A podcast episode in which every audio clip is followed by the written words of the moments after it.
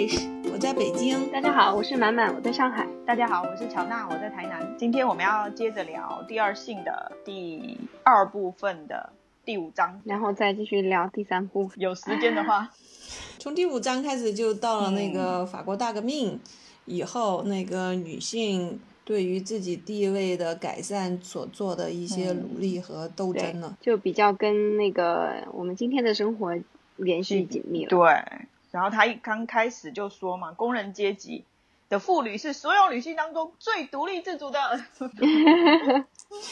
代价就是得参与劳动，物质上的独立，才促使了她在行为和观念上更加的开放和自由。就是在农村是农村的妇女是很惨的，她们要大量的参与农业劳动，其实这个劳动很繁重嘛，但是在那个。在家又要被当成女仆一样的，而且都不能与儿子和丈夫同桌吃饭。他们干他干的活比他们更辛苦，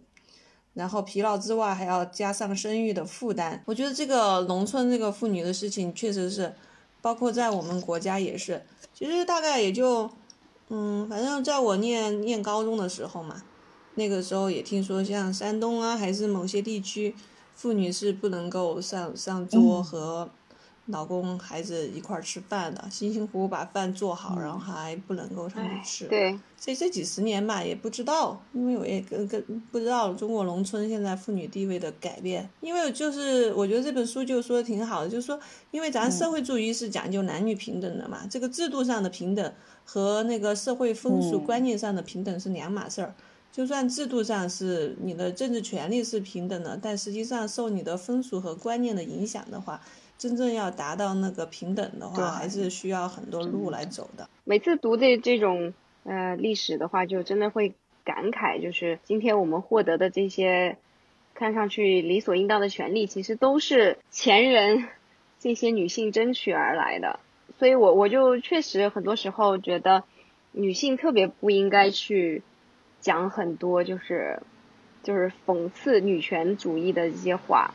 我觉得有些人不是。就会啊，也是跟风说嘛，对吧？比如说，就是就是最近几年，感觉大家对女权其实都有非常多的歪曲吧，或者有非常多的批评，然后就动不动就是有一些阴阳怪气的话，什么女权就是那个拳头的拳啊什么的，对吧？真正的其实回顾一下历史，就会发现，你想想看，这这女性获得那个平等的政治权利才多少年呀？你看像啊这种自诩为文明的灯塔的 这些西方国家，他们的女性获得投票权才才多少年，对吧？都还没有到一个世纪呢。就其实有很多东西，其实很多东西有有都都是还还远得很。所以，比如说，包括就是就想想起说，那最最近的这些可能比较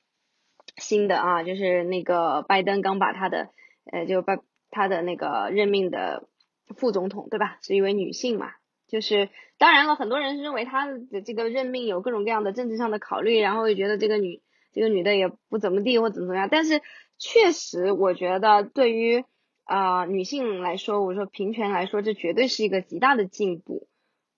就是你你难道说每次被选上去的男性的领导人，他都是多么的伟光正吗？对吧？他有多么的完美吗？其实不不是。不是每一 个就是都是这样完美的。你说一个政治家哪个没有点就是黑历史，对不对？就是都是有政治目的的嘛，对吧？但是 就像特朗普的黑历史扒都扒不对呀，对呀。但但是就是一旦是这样的一个女性上台时候，我感觉绝对是会啊明里暗里会对对她有更多的恶意啊。所以这种就是这个社会的这种对于女性的恶意还是非常非常强的，根本就没有到。就是大家觉得说啊，已经女权已经到一种矫情的地步，或者是就是有一种好像故意要挑事儿、过于偏激的。其实我我真的觉得是没有。其实包括在在十九世纪的时候，人们的思想还停留在就是说是丈夫统治、妻子经营、孩子服从这个观念上，而且离婚还是被禁止的，女人只能幽闭在家中嘛。其实这个也是我们一直以来对一个家庭模式，其实包括我们中国这边也是这样子的一个模式。你在今天的家庭社会里面也能看到这个模式演变出来的一个缩影。就说虽说我们现在是平权，但是很显然，整个家庭的经营嗯还是妻子付出的更多。对，你像特别是像在孩子的教育啊，还有那个家家家庭的维持，都觉得是理所应当的，是应该由由妻子和母亲这个角色来起这个经营和年节的作用。其实这就是，嗯，这这种思观念一直流传到现在。嗯，家庭主妇就觉得是很正常的，家庭主夫就就就觉得是不正常的这种这种现象，现在依然是存在。哦，我觉得这里面比较让我那个呃比较吃惊的就是巴尔扎克，对，然后在那个婚姻、婚姻生理学的开头说，这种排除了爱情的制度必然导致女人去通奸。她劝告丈夫严加看管妻子，如果她想避免名誉受损的可笑场面的话，必须不让女人受教育和有文化，必须禁止他去做一切能让他发展个性的事，强迫他穿不舒服的衣衫，鼓励他遵守引起贫血的饮食制度。对啊，我觉得这点儿，首先是颠覆我对巴尔扎克的那个你到后面第三第三章另一个我就觉得更更夸张的，就是他他就简直就是我觉得巴尔扎克。就他就是写的嘛，他就也是这一部，就是婚姻生理学。他就是说，他就说，大自然但大自然把女性就是造成造造就来为我们所用，为的是承担一切，孩子啊孩子烦闷，男人的殴打和惩处，不用自责严酷，在一切所谓文明国家的法规中，男人在这句血淋淋的题词中写下了妇女的命运，让弱者不幸。你还能说对啊，他就什么说那个我觉得真的是我我我要就是 抵制巴尔扎克的一切作品。对我也是觉得，哦以后都不要看他写 真的的东西了。有什么？我本来也不想看，就是但这里面我觉得还有他其中他写的就是说，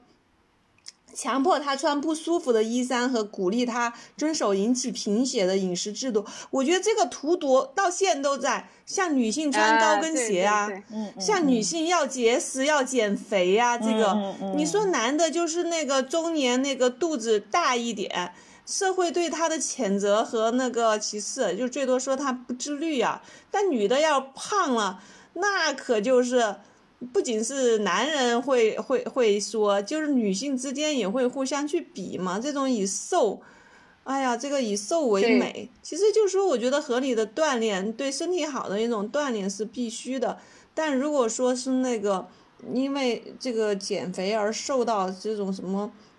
引起贫血的程度，我觉得这种思想是真的是不知道什么时候这个社会才能够不要以瘦为美，而是以正常人的体重 来作为审美观念。对，其其实就是对啊，典型的这种呃以男性的标准来的嘛。但是其实我觉得当当然瘦的这个问题，我觉得可能又会牵扯到了好多其他的层面。对，之前不是网络上有流行一张图，呃，就是在这些国家里面，男人认为女性美的标准是长什么样的女人，就把她那个形象放在那里。欧洲的人他就对女性真的就相对比较宽容一点，他就是人就是真的是比较健康的那一种美。一到亚洲，哦，整个就变成那个脸是削尖的，然后腰很细，就整个就变形了，你就会觉得看看起来就不像一个女人了，就是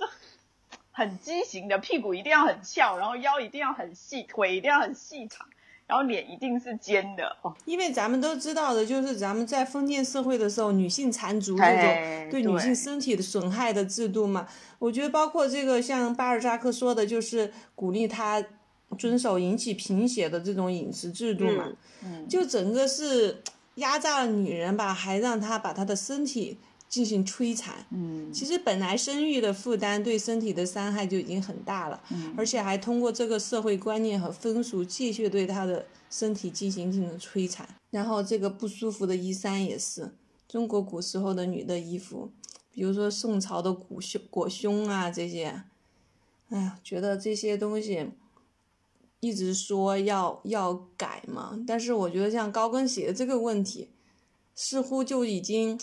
很难改啊。高跟鞋我觉得很难呢。当然，因为高跟鞋其实也有很多的呃女性，她就是愿意穿高跟鞋啊，就是说也并不是说她一定要是去为了迎合男性而穿的高跟鞋嘛，她会觉得自己这样子比较。那也是一种审美畸形造成的呀。为啥你你矮一点，或者说前 前不翘，呃前不凸后不翘一点，你高穿高跟鞋无外乎就是让。对，让你的身形看起来腿要长一点，然后整个强迫的使你的身体更挺拔，然后胸挺一点，屁股翘一点，是吧？如果你不是以这种作为审美批判的话，评判的话，那为什么要去穿高跟鞋嘛？对啊，这这这个就是就是那种我觉得就很很深层次的一个原因了嘛，因为很多对于很多女性来说，这种审美它可能已经内化了呀。对他来说，就并不是一个外在的东西，他也是，呃，他就是觉得这样子会更美啊，他自己认为这样子，他自己也同意这样子会更美嘛。对啊，这个就像你那个呃，以前咱说的那种女性，然后成了那个婆婆之后，仍然觉得要去要求媳妇儿不停的生孩子一样，因为呀，她也是从内心的认可要生孩子才是对的呀。我觉得应该是有一部分。这个女性会把它作为一个呃压迫的一个象征，但是好像我感觉好像也有一部分女性就或者女权主义者、女性主义者，她就是她也会把高跟鞋作为女性主义的一种象征啊，就是她会觉得这个是一个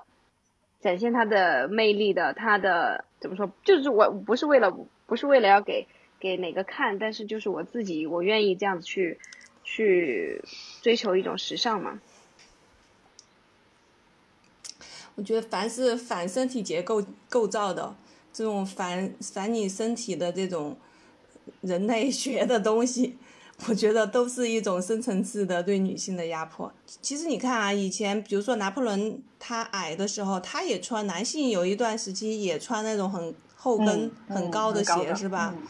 那你。那你最后那现在也不会成为一个普遍流行的现象。那男的那种那么矮，就像咱说的，他如此普通，他还可以如此自信，是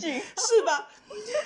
那个女性也可以呀。我虽然矮一点，虽然我身体板儿型的，是吧？哪怕我身体是板儿型，我前不凸后不翘，那我我依然自信。我不需要穿高跟鞋来增增加我的自信。流行、流行和时尚这个东西啊，其实是属于跟随的一部分。就是当有一个可能就是被称为时尚教主之类的人，这样子的一类的人，当他提出了一些标准的时候，就会很多人盲从嘛。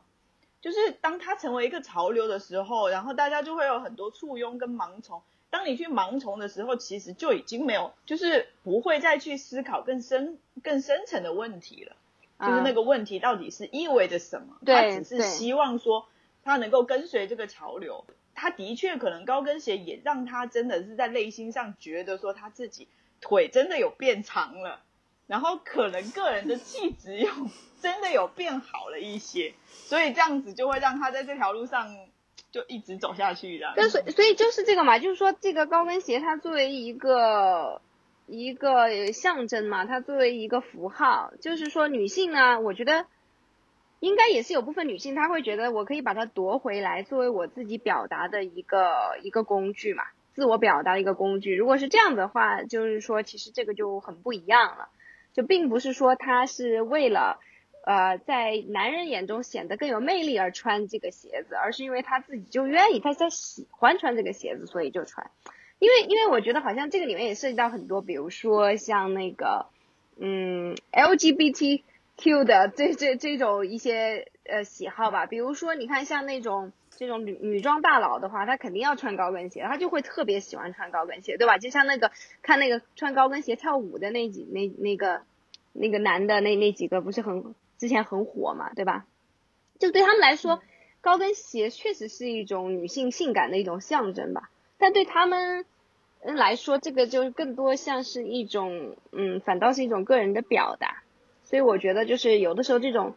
呃，很很难说吧，可能有一些象征，有一些符号，嗯，它它可以它的意义会被人重新去诠释。我我是觉得是这样。就如果你你作为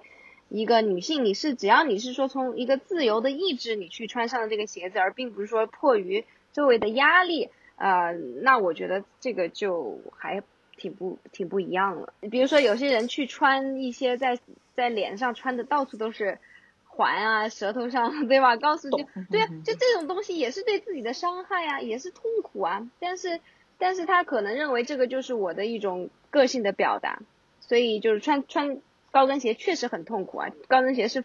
是反反。反生物的，反人类的，但是他就觉得这是他的一种自由的表达。如果是从这个角度，我就觉得确实就还不一样。我觉得你看啊，像那个以前裹脚的时候，其实不止男的喜欢女的脚。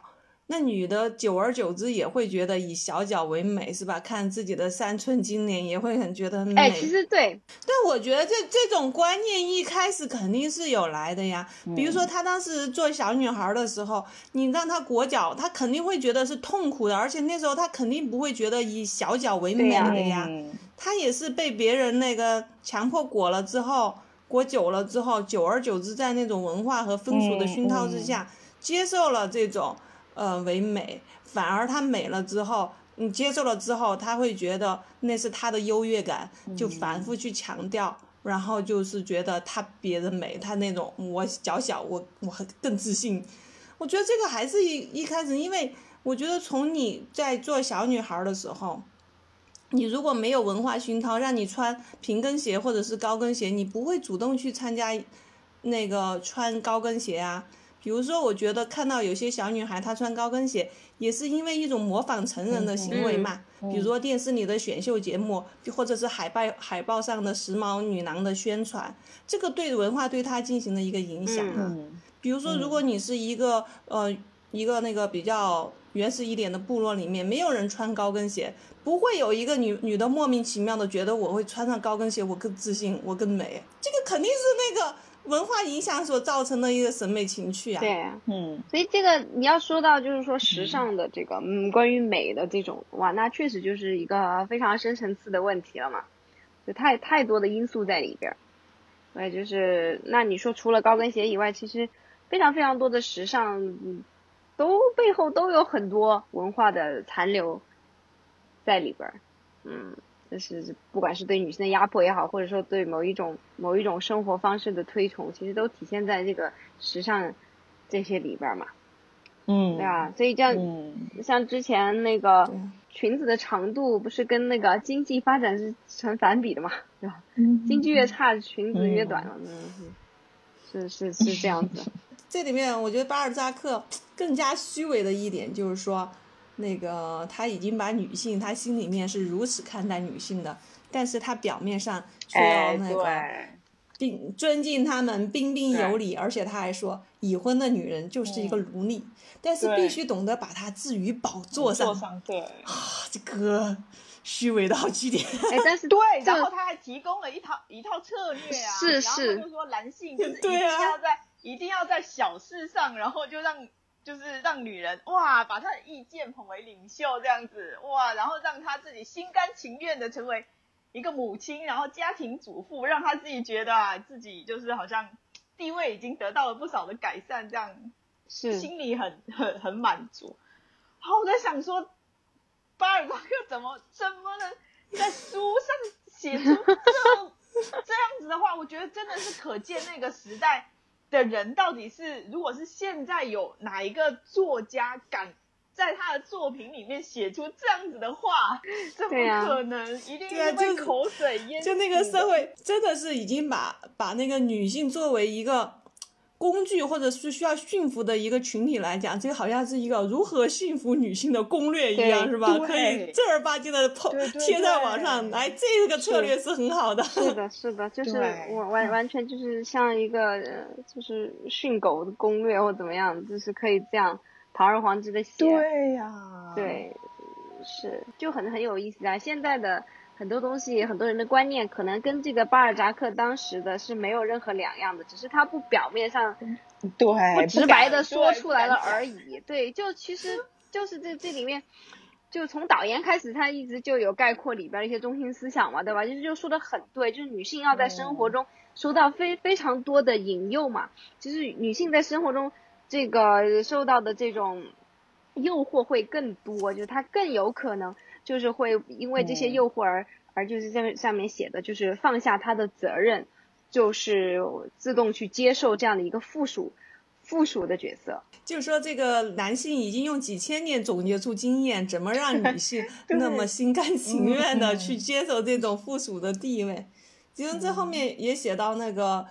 大部分资产阶级的女性投降了嘛？嗯，因为他们的教育和寄生的处境是他们从属于男人，嗯，甚至他们都看重比较看重自己的锁链嘛，因为他也那就是他的阶级特权。对对对对对对，人们不厌其烦地向他解释道，他知道妇女解放就会削弱资产阶级社会。因为之前恩格斯也是把那个妇女解放和社会主义联系在一起嘛，对，所以他们会认为就是说解放妇女，然后整个资资产阶级就会被削弱，从男从男性那里解放出来，他就不得不工作，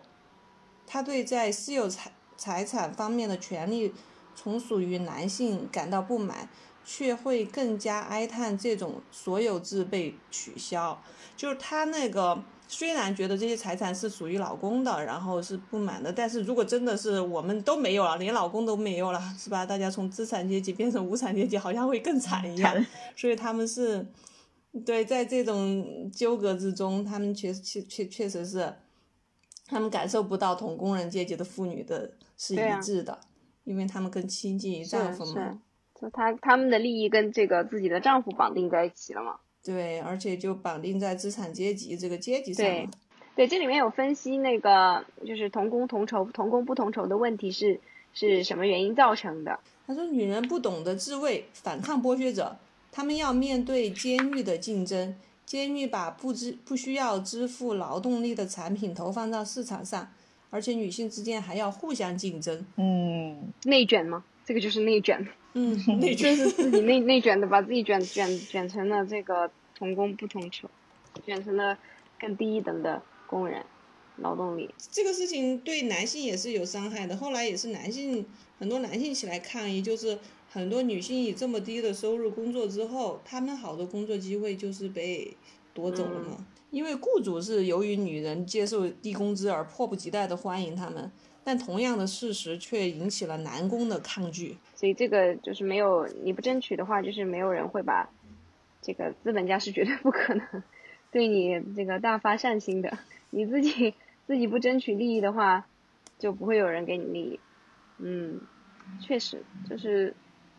回看历史的话，一直都是这样子的一种感觉。这里面有提到吗？就是说，其实女性那个工作也是为了家庭。家庭对。一九零零年这个二十世纪，女性工作主要是为了家庭。嗯，对女工来说，并不用提供全部家庭的需要，她就会接受远远低于男人所要求的报酬。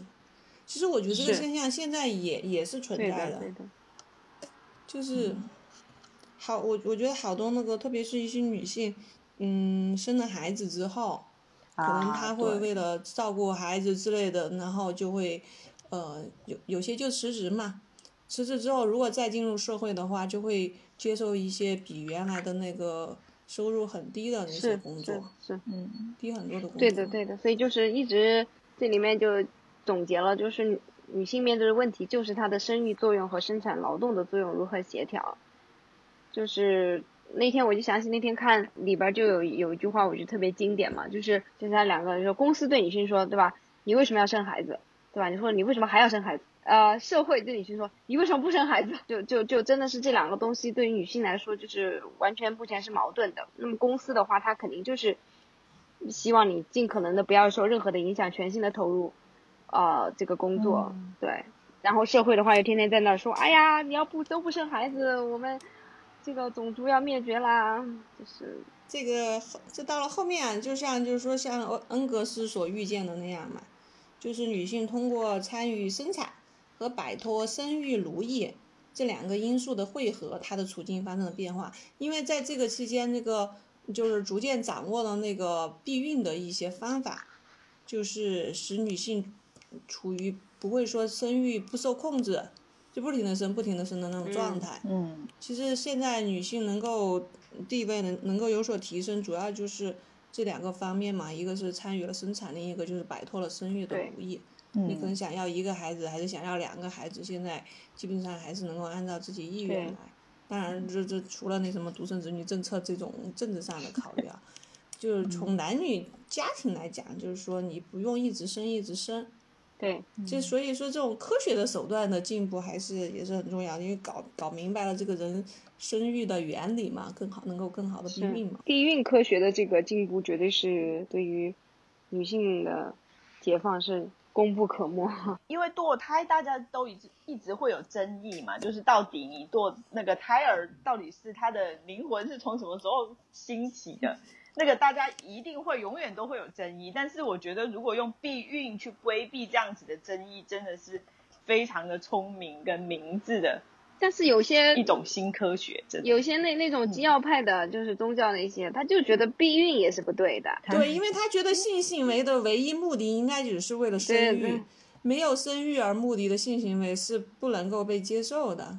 这个，但他这书里面也有说这种虚伪嘛，就是说其实有时候新婚。之前啊，他他去他去忏悔的神父还会给他一个日历表呢，什么时候不容易怀孕是吧？让他能知道。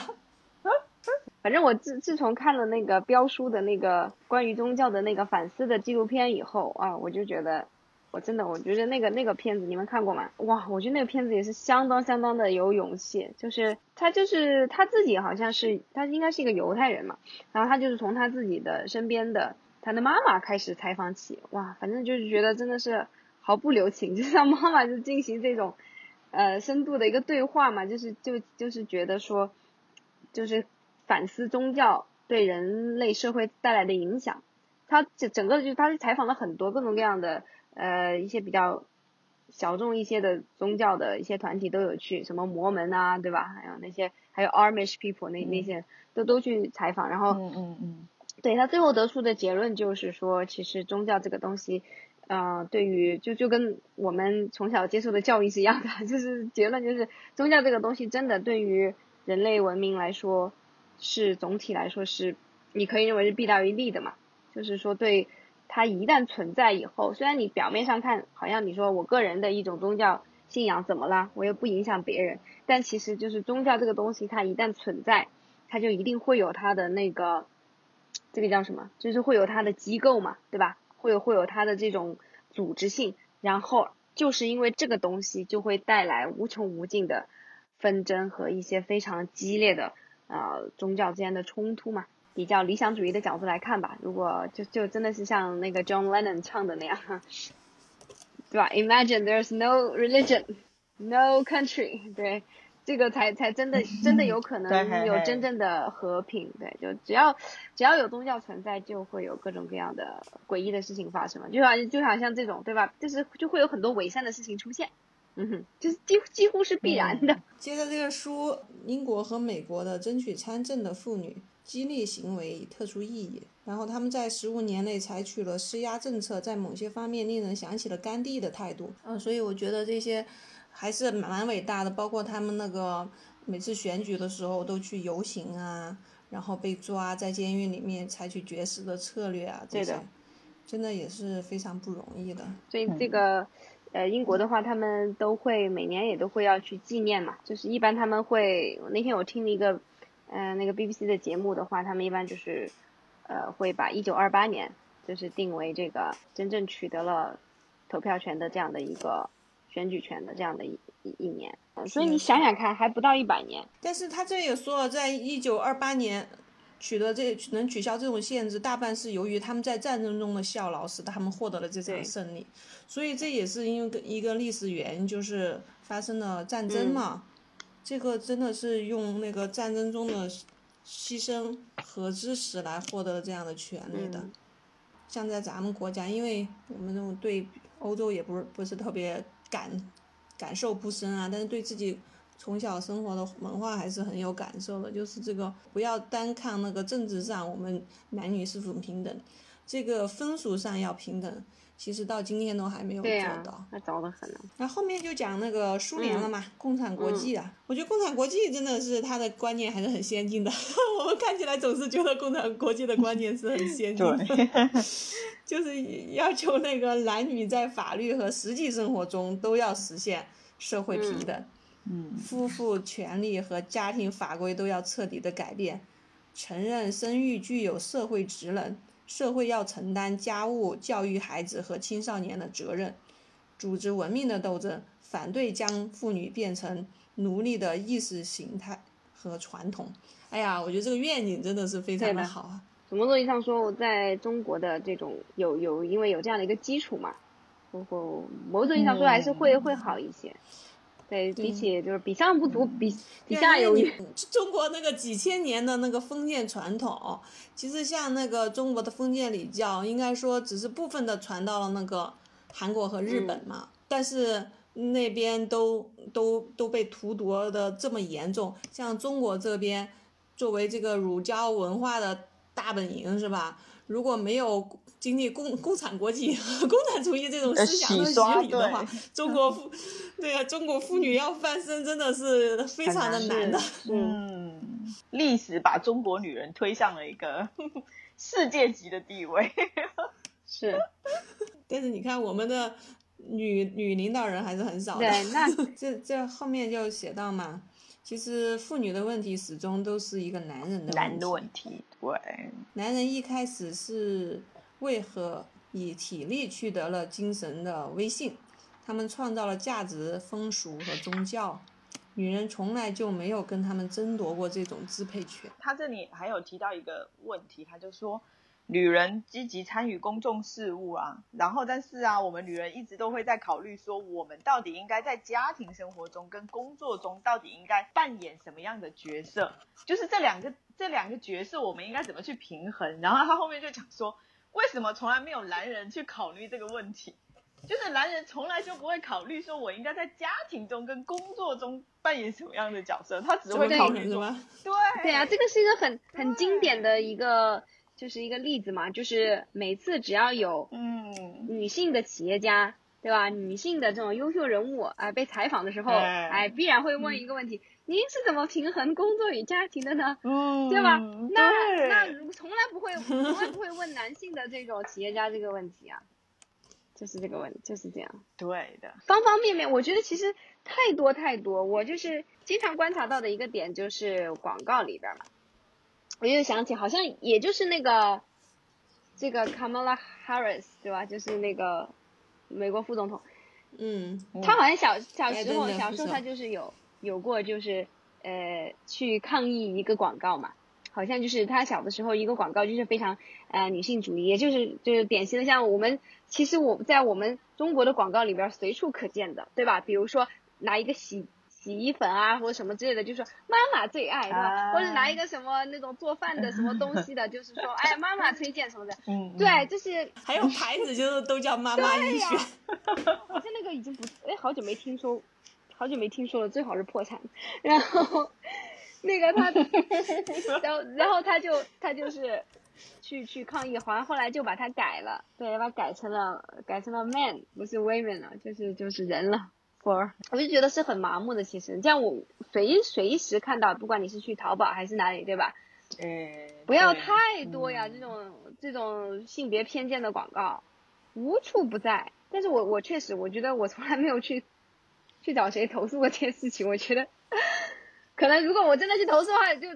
别人会觉得说，哇塞，你这个这个偏激的女权主义者，对吧？就肯定就各对种对对对对对对，骂声就来了。但是其实你仔细想一想，为什么不发生呢？对不对？就是这就是多么就是恶心的事情，真的是，而且就是这种无形之中把这些观念进一步的深化和巩固、加强了。在书上也有讲过的，讲到嘛，就是女权主义本身从来就不是一个主自主的运动，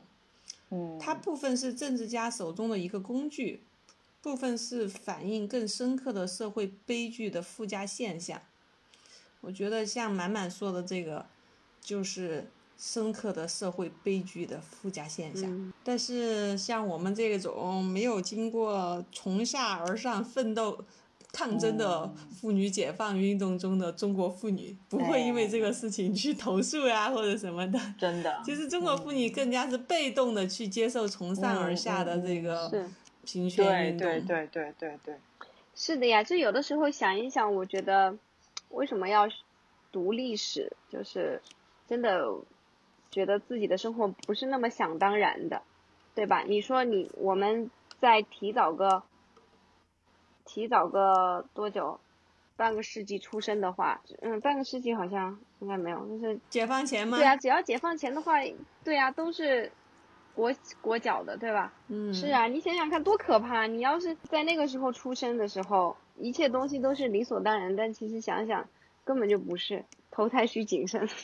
你要知道是。在前，那那个时候投胎出生的时候多可怕呀！就是那你怎你能怎么样？你只能只能接受你的命运嘛。要想想真的是太可怕了。这个书里面还有一个观点也是挺有意思，他就说那个听从女人的命令工作，无论男女都同样气老。他们总是更相信男人。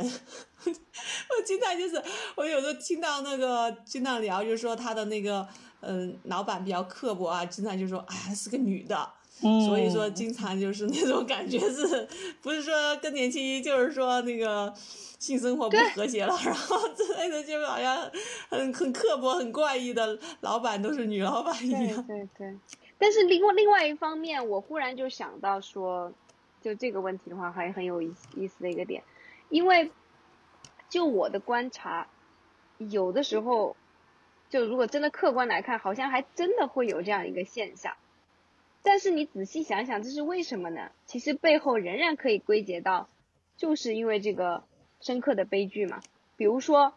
女女性，如果你不怎么说呢，强势一点，对吧？你不那种怎么说呢，就是更加的龟毛一点，什么什么之类的，你根本就争取不到。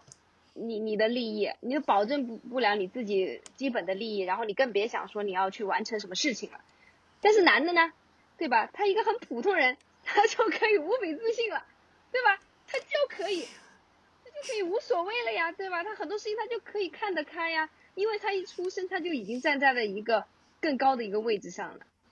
所以某种意义上说，我我真的是觉得像有的时候，比如说，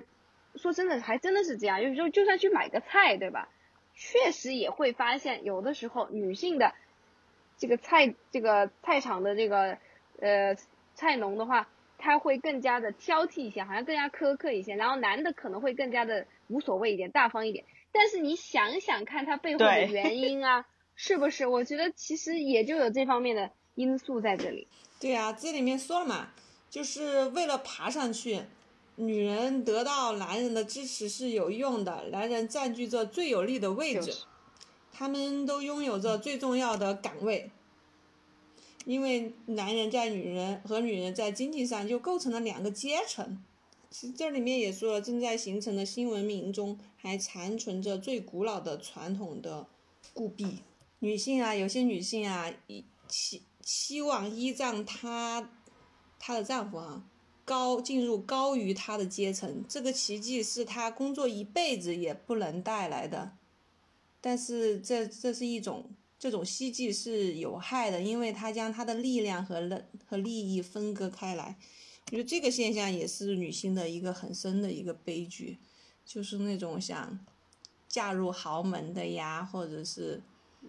通过婚姻想改变自己阶层的，实际上。你就放已经放，虽然你好像得到一点利益，但你就放弃了你的力量嘛。是的，是的。他说，这种父母抚养女儿是为了让她结婚，而并不想鼓励她的个人发展。他在婚姻中看到那么多的利益，以至于他本人希望结婚，这就使他往往不如他的兄弟们受到那么多专业的训练，受到那么多扎实的培养。他不是那么全身心的投入到自己的职业中，因此他注定要处于低下的地位，恶性循循环就形成了。这种低下强加强了她要找到一个丈夫的愿望。其实，其实想想看，像灰姑娘这样的故事，一直存在着少女存在在少女的童年的世界里面，的确是一件很奇妙的事情。它就是会让一个女生去等待。等待他的白马王子嘛，就是改变他的命运嘛，就是等靠一个男人来改变他的命运，让他从低下的那个奴隶生活，然后突然就变成了公主，然后就完全命运就得到了改变。唉，想一想，这是荼毒了多少人，荼毒了多少女性？对，而且那个国外的很多女明星不是都是，包括国内的明星好像也有在，但是好像说的不多吧，就是呃，他们就会比较高调的去讲说他们怎么样，嗯，不给自己的女儿读这一类的故事了。对，好像就是我之前有看到那个，好像是国国外的一些女明星吧，可能就有有聊在。就是社交媒体上有聊这些事情，嗯，对啊，在之前不是就一直就有那个讨论嘛，然后灰姑娘一个，然后睡美人啊这些，就是全白雪公主嘛，都是一样的套路嘛。然后，但是呢，之前就一直有人就在那儿就是杠嘛，对吧？就说就说，哎呀，你们这种对吧？PC 的什么东西都有 PC 啊，你最好就把什么文学作品都扔掉啊！只要呃要要看这些的话，就说你鸡蛋里面挑骨头啊，就是很多人是杠嘛，就是这样这样说。但其实。其实真的不是这样，我觉得，因为这种对于女性的压迫实在是渗入到我们文化生活思想的方方面面。嗯，我们就是要把它连根拔起，一点都不要剩。对，就是，确实是我，我觉得，我觉得如果是我是，嗯，对我我我我现在因为看那个像我们那个第二第二个图书馆里面就有一些这些故事啊，我一般。读完我都会跟我儿子稍微说一下，我说，比如说我就会特别跟他讲，我就很喜欢那个那个 carpet 的那个故事，我觉得就是有个反转嘛，对，他是那个男的看上那个那个王子看上那个女的，然后那个女孩就是很普通一个女孩，然后他就说，那你是王子，你有什么技能啊？王子说我什么也不会，对，然后后来他说那你什么都不会，你怎么能 跟我好？然后那个王子就。我回头去，就如此不，你为什么如此普平平凡还如此自信？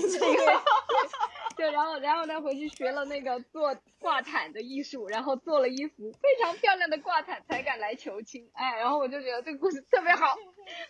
对，好。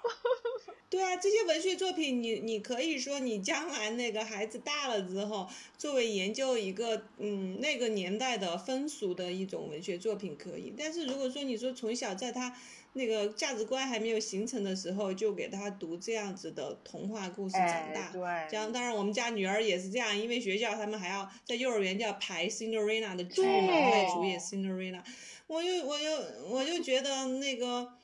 你看到到到他这个这个年龄啊，就已经喜欢公主故事，喜欢的不得了，而且他不会说是喜欢那种独立自主的公主啊，就是迪士尼后期那种大女主的，当然他也喜欢 Elsa 这种，是吧？但是但是但是前期的这些 Cinderella 这种这种思想，还是让他觉得，哎呀，公主王子的还是都挺好的那种。